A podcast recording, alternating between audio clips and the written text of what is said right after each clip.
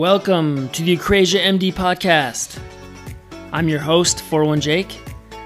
I'm here with Dr. Richard Hopkins, and we are doing everything we can possible to help you find your own Eucrasia. We want you to be happy. We want you to have time with your family. And most importantly, we want you to have balance in your life. We've got a great show for you today. Let's go.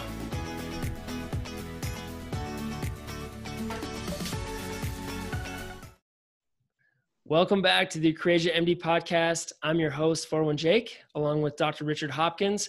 We are diving deep into your advisor and fees. We want to make sure you understand all those different important factors to helping you retire. This series has been all about the 401k, and we're on the, the third actual cost that we wanted to talk about today, which is the record keeping component. Okay, so again, you pay your advisor, you pay your TPA, record keeping, and then your funds record keeping. What does that even mean? What are we talking about? Well, record keeping is really where you log in and see your 401k. So most people, when they think 401k, they're thinking about the record keeper. Now, most of the big names you know are record keepers themselves. Fidelity is one of the largest. Empower, um, Voya, Vanguard, Mass Mutual. There's a lot of them out there. There's really um, a huge list. And what's fascinating about this whole industry is that most of them are using one of four different platforms using them behind the scenes. So four different technology platforms. So your money is always going to go into the actual investment, but there's the way it gets there through the record keeper is going to be a little bit different and can vary on the different reports you see and the different way you can see your statements and how you log in. Some of them will have apps for your phone. There, there's a lot more to the record keeping um, component than you might think, but it's also a little bit, um, I think, too much attention, in my opinion, because the record keeping piece really is just telling you where your money is and how it's doing from a third party party view, right? And so um, a lot of times the record keeping decision gets too much attention from the whole committee or the group, um, and you need to understand how to best pick the right record keeper to achieve the results you're trying to achieve, the right the goals, right? So if you're team or your staff are very tech savvy and they all want to look at their plans online every single day, then you should review that with your record keeper. If they'd rather get paper statements, then you need a different record keeper. Some are going to be more high tech than others, and the price or the cost that you have to pay for this record keeper can vary greatly. Um, we're seeing a big trend now of switching from an asset based fee, so similar to your advisor model, now to a flat fixed rate fee which in my opinion for the physician space makes the most sense. When you think about how much physicians and dentists are contributing to their 401ks every single year you're probably maxing it out. That means your your fees are going up if it's asset based so we want to get away from that now because you are only getting a certain amount of service from them. They're really helping a certain number of people. They don't necessarily have to do more work when you put more money in right? They're Jake, still providing statements. some of these are actually giving kickbacks, aren't they? yeah, uh, so there are there's some things that work out for them. Yeah, there's some conflict of interest because some of them are getting money from mutual funds to say, hey, put us on your special list of options so that these 401ks only use us. We'll give you a million bucks. And the record keepers say, sweet, let's do that deal. Let's take that money and offer a little bit lower cost over here and beat everybody else out because we're getting paid over on this way. But then you're stuck with funds that have a higher cost and you're the ones really splitting that bill. You're the one paying that expense. Just it's spread out over different accounts. So knowing the real transparent view of what that record keeper is doing. So some of the terminology you might hear is what we call open architecture. And when you hear that term regarding a 401k that means the record keeper allows for any and any mutual fund out there. So any of the 15000 plus mutual fund options you can select that's important because you don't want to have a conflict saying you've got to pick from this list of 200 that list of 200 is going to be expensive. They're probably getting a little bit of extra money from them and that's the reason they're on that list. So open architecture is big and zero revenue sharing is another another term you might hear. That means the funds that they're offering you are not paying the record keeper any fees or the advisor. You don't want the advisor getting paid either. It should be very clear you pay the record keeper to provide an online platform to view your account, to get a statement, and to know your money is securely in the market as you direct it. Um, what's been your experience, Richard? I know you, have been uh, in a few different plans. Uh, tell me a little bit about what you would look out for from a physician standpoint. I think you covered a lot of the things, Jake. The open architecture is nice. The zero uh, revenue sharing is nice.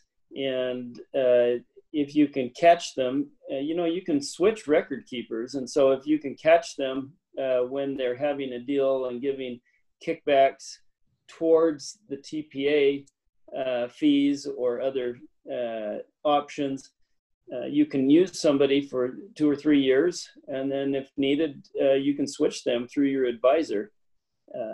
So I think I think the record keeper is a nice. Uh, it's an important one. piece. I mean, it's an important piece, but you don't need the well. same one. Yeah, and uh, you you bring up a good point there about TPA revenue sharing.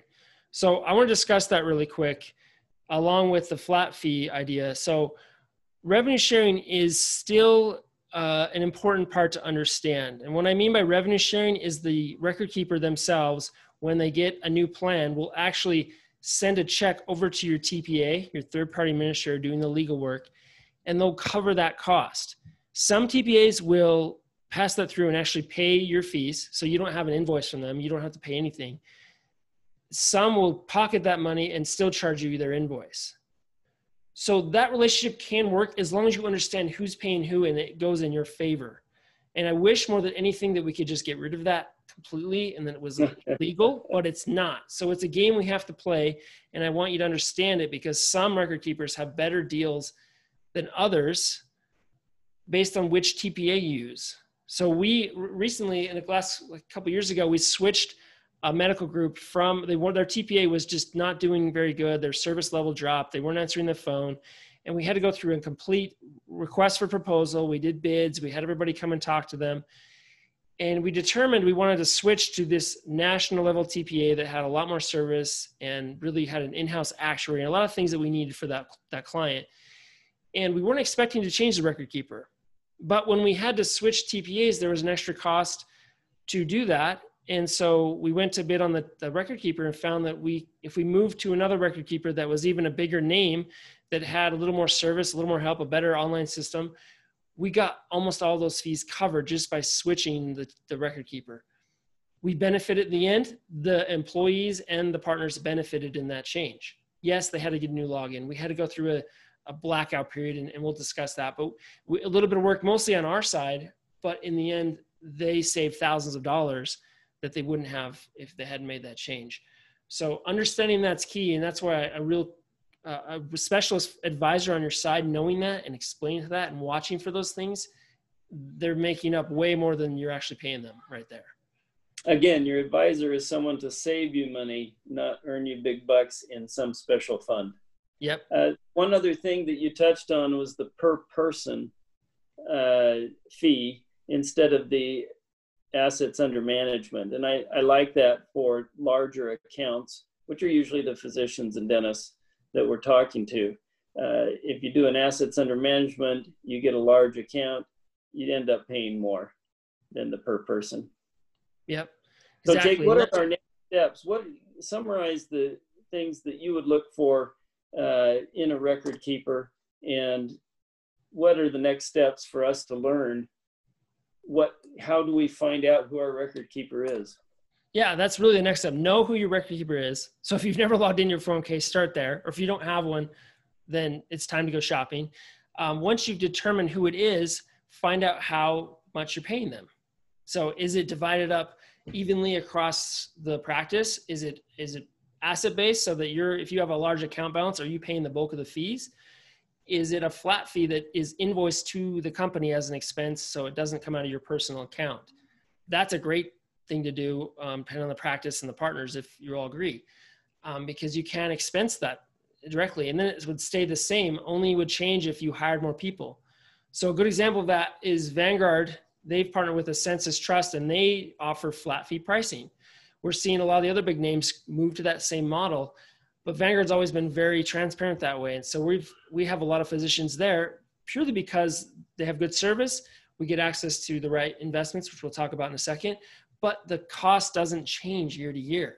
So they're putting in their full balance, you know, the full 57,000 or whatever the, the limit is, and their fees don't change. So overall, you're saving time and time and again. So know what you're paying, and then you can kind of determine are we in a good spot or should we go to bid? And when you go to bid, that's where your advisor, hopefully you've determined that advisor's doing a job and you go and have them do that work for you. You don't need to go out and Google and shop and contact everybody. They're doing that. They're, I have lunch and have different meetings co- consistently with different record keepers so that I know what they're doing to best help my clients. So that when I meet new clients or I'm meeting with my clients, they tell me their problems and I think, oh yeah, this record keeper has a solution for that. This one offers free wills and trusts if they want that. Cool, that's a great benefit that we didn't think about that they're asking for right now. Maybe we look at that. So it's a very ongoing due diligence process. But start, the first step, next step is just know who, who you have and what you pay them. Super. I'm interested in hearing about the funds. Okay, let's dive in. The next one, we're going to talk about funds. Uh, make sure you subscribe and uh, appreciate you listening.